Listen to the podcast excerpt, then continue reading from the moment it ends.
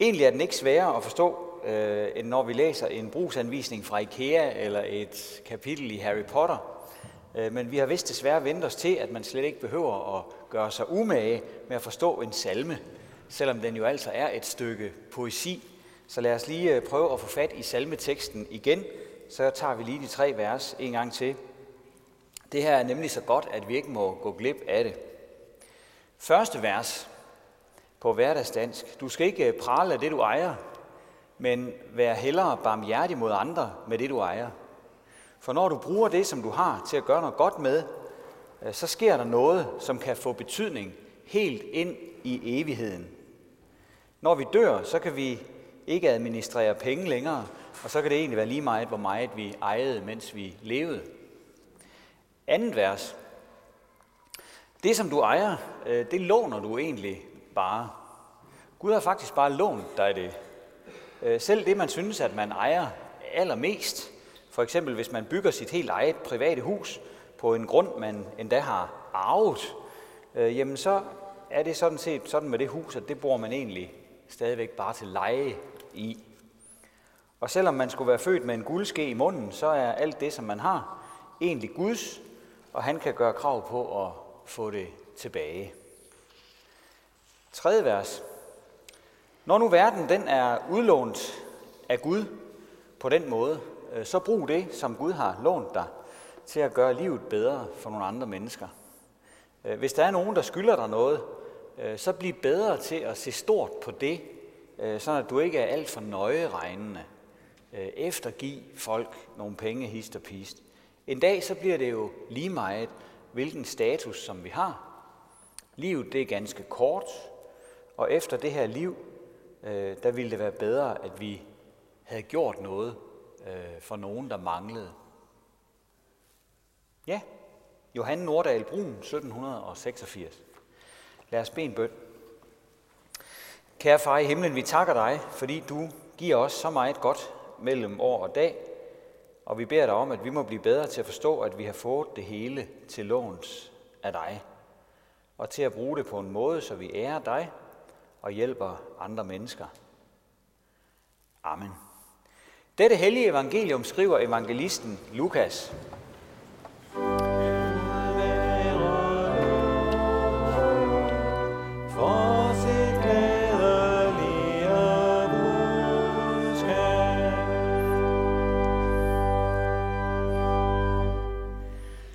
En i skaren sagde til Jesus, Mester, sig til min bror, at han skal skifte arven med mig. Men han svarede, Menneske, Hvem har sat mig til at dømme eller skifte mellem jer? Og han sagde til dem, se jer for at være på vagt over for al griskhed, for den menneskes liv afhænger ikke af, hvad det ejer, selvom det har overflod. Og han fortalte dem en lignelse. Der var en rig mand, hvis mark havde givet godt. Han tænkte ved sig selv, hvad skal jeg gøre? For jeg har ikke plads til min høst.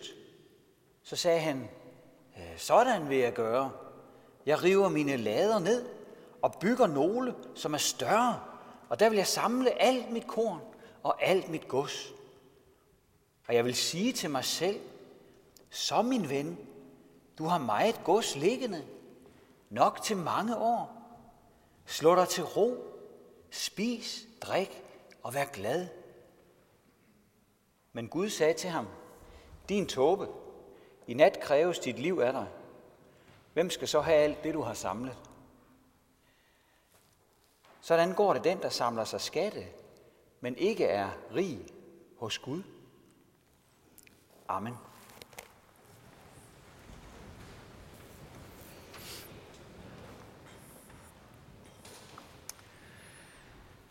Det billede, som vi får op på skærmen lige om et øjeblik, øh, det forestiller et øh, kunstværk, Kunstværket, det hedder Take the Money and Run. Er der hul igennem? Ja, der har vi det. Take the Money and Run. Øh, og det består af tomme rammer, hvor man fornemmer, at der har været klistret noget op, som ikke er der mere. Nærmere bestemt så drejer det sig om 550.000 danske kroner, som øh, Kunstmuseet Kunsten i Aalborg havde udlånt til en kunstner. Han skulle øh, med disse penge lave et kunstværk, der viste noget om forskellen på en gennemsnitsløn i Danmark og i Østrig. Men i stedet modtog museet en mail fra ham lige før afleveringen, øh, hvor han skrev, at han havde ændret værkets titel til Take the money and run, tag pengene og løb. Og det havde kunstneren altså gjort. Så museet har kun to tomme, hvide rammer at udstille. Det med at få en halv million og løbe med den, det er da også noget, som de fleste kan forstå det spændende ved. Penge har en utrolig tiltrækningskraft, fordi de kan veksles, omsættes til så meget forskelligt. Man kan udrette ting med penge. Man kan have dem i baghånden, bare sådan for en sikkerheds skyld. Øh, man kan bo for penge. Man kan spise for penge. Man kan købe ting og sager for penge. Så de har en enorm tiltrækningskraft for os. Men det går også nemt galt imellem mennesker på grund af netop penge. I dag der hører vi et eksempel, som er 2.000 år gammelt, men som lige så godt kunne have været fra i går. Øh, en mand klager over en arvesag. Øh, hans bror har ikke delt pengene med ham, sådan som han synes, at han skulle have gjort, og så brokker han sig til Jesus.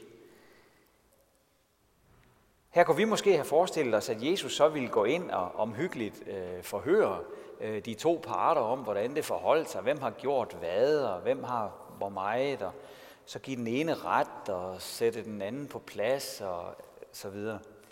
Men det gør Jesus altså ikke. Han siger det ikke det, han er kommet for. I stedet så bruger han den her anledning til at fortælle om, hvor farlige pengene kan være for mennesker. Hvor ødelæggende det kan være for os, når pengene får magten over os. Og det er virkelig en, en advarsel, vi skal, vi skal lytte til. Han viser det ved at fortælle en historie. Jesus han var jo enormt god til at fortælle historier, der ligesom illustrerede de pointer, han ville have, at vi skulle forstå. Og det her, det er historien om en mand, øh, der ikke bare tager pengene og stikker af, men hvor der faktisk er sket det, at øh, pengene faktisk har taget ham og er stukket af med ham. Han er blevet så fokuseret på økonomi, at han ikke rigtig interesserer sig for andet. Øh, han har glemt Gud. Han har glemt, at der er en evighed. Han har også glemt, at der er andre mennesker, som han har ansvar for. Han er bonde, ham her i historien, men han kunne lige så godt have arbejdet på et kontor, eller en fabrik, eller været præst, eller hvad ved jeg. Det er gået godt med hans økonomi. Der er plus på kontoen. Der er overskud. Og hvad så? Ja, så tænker han kun på at forøge indtjeningen yderligere. Altså mere vil have mere, ikke? Det er ligesom bare det, der er formålet. Han har fået flere penge, og så vil han have endnu flere. Det er det, der står i hovedet på ham. Hvis du også synes, at det lyder bekendt, så er vi to. På Jesu tid, der var det kun ganske få, der havde noget at investere nogen steder. De allerfleste var glade, hvis de bare havde til det næste måltid mad. Folk var simpelthen så fattige. Og måske er der en del af de første tilhørere, der ikke engang har lyttet ret meget, da Jesus han fortalte det her. Fordi hvad havde det næsten med deres liv at gøre? Men i Danmark i dag, der er det godt nok anderledes. Rigtig mange har flere penge, end der strengt taget er brug for. Og det er efterhånden blevet en folkesport at arbejde med obligationskurser og friværdier og aktier og investeringsbeviser, opsparinger, pensioner, alt muligt. Så vi har altså god grund til at spidse ørerne, når Jesus advarer om den magt, som pengene kan få over os. Pengemanden her, som vi hører om i historien, han lever ligesom i et, et lukket system. Øh, et system, hvor han bare spørger sig selv, øh, svarer sig selv, og endda også forbereder sig på, øh, hvad han fremover vil sige til sig selv. Det hele er, er vældig snævert. Rammen er så snæver for hans liv. Lille lukket system. Han kan egentlig klare sig helt selv. Bare ham og hans kære penge. Det er nok. Og så sker der det med ham, øh, som nogle mennesker også oplever i nutiden. at man pludselig finder ud af, at det, som man har bygget på indtil nu, ikke har nogen rigtig værdi. Der er mange, der har fortalt om det, for eksempel efter en skilsmisse, eller efter alvorlig sygdom, eller hvis nogen i familien er død, eller så var det som om tilværelsen pludselig stod klarere for en. Måske bare i en periode, der kunne man se, hvad der egentlig virkelig er noget værd her i livet. Man havde levet på nogle illusioner, og nogle af de illusioner blev der så efterfølgende ryddet op i. Men manden her, han nåede bare ikke at rydde op. For ligesom alle andre mennesker skulle han dø en dag, og den dag kom bare lige pludselig. Hans liv var pludselig slut. Hvem skulle så have alt det, som han havde samlet? Ja, det skulle han jo i hvert fald ikke selv. Det hjalp ham overhovedet ikke. Den her mand, han skulle nu over i evigheden. Her ville der blive spurgt til, hvilken Gud han havde. Og svaret, det ville være et spørgsmål om liv og død, frelse eller fortabelse. Og det er jo lige derfor, at Jesus han fortæller den her historie til ham med arvesagen og til os. For vi kan jo også stå og skulle herfra, bare sådan lige pludselig. Ingen af os aner hvornår, og derfor må vi være forberedt på det. Han vil, at vi skal være forberedte, sådan at vi går ind til det evige liv. Der er så mange faldgrupper, der kan koste os vores evige liv. Det liv, vi fik i gave i vores dåb. En af de faldgrupper er pengene. Og noget tyder på, at den fristelse er i særklasse. Vi hørte det i en af teksterne, som Karen læste. Kærlighed til penge er roden til alt ondt. Roden til alt ondt. Drevet af den er nogle blevet ført bort fra troen og har voldt sig selv mange smerter. Luther han siger et sted, at det som vi stoler på og forventer alt godt af, det er vores Gud. Uanset hvad det så er, så er det vores Gud. Hvis vi stoler på pengene og forventer os alt godt af pengene, så er pengene altså vores Gud. Det er vi nødt til at overveje. Der har nok aldrig været et slægtled i verdenshistorien, der har været så udsatte for det her. Så tæt på den afgrund, som vi er i vores slægtled her i den vestlige verden. Og derfor øh, river Jesus ligesom vinduet op for os i dag og åbner døren, så at der kommer noget frisk luft ind i vores lille lukkede system, hvor vi går med vores penge. Frisk luft, ilt, ilt ind til kirken, ilt ind til kristendommen, ilt ind til troen. Gud, han har større planer for os. Han giver os et større perspektiv end det der, vi bare henfalder til. Der er et gravsted nede på Gamle Kirkegård, som jeg hørte om her den anden dag. På det gravsted, der står der ved siden af gravstenen plantet et æbletræ. Og på træet er der et skilt, hvor der står, dit liv bærer stadig frugt. Her handler det ikke om et kunstværk, her handler det om et livsværk. For sådan kan et liv med penge jo også falde ud. Det er, når pengene ikke øh, løber med en, men hvor de selv kommer ud og løbe i en god sags tjeneste. Måske kommer de ud at flyve sammen med Peters piloter. Så kan de åbne muligheder for andre, de her penge. Du og jeg, vi har brug for gode formål at give penge til. Der er samtidig sådan en, en sur, negativ øh, stemning, når der skal samles ind. Øh, nu er der nogen, der tigger om mine penge igen. Det er en total misforståelse.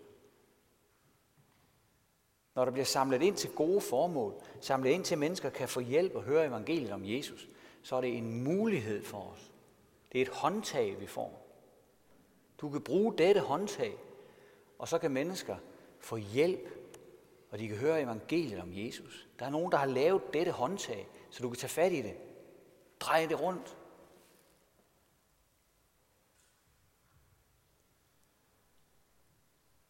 Det er faktisk gyldne muligheder for det der, der stod i den flotte salme, at bruge verden som et lån til andres kår at lette.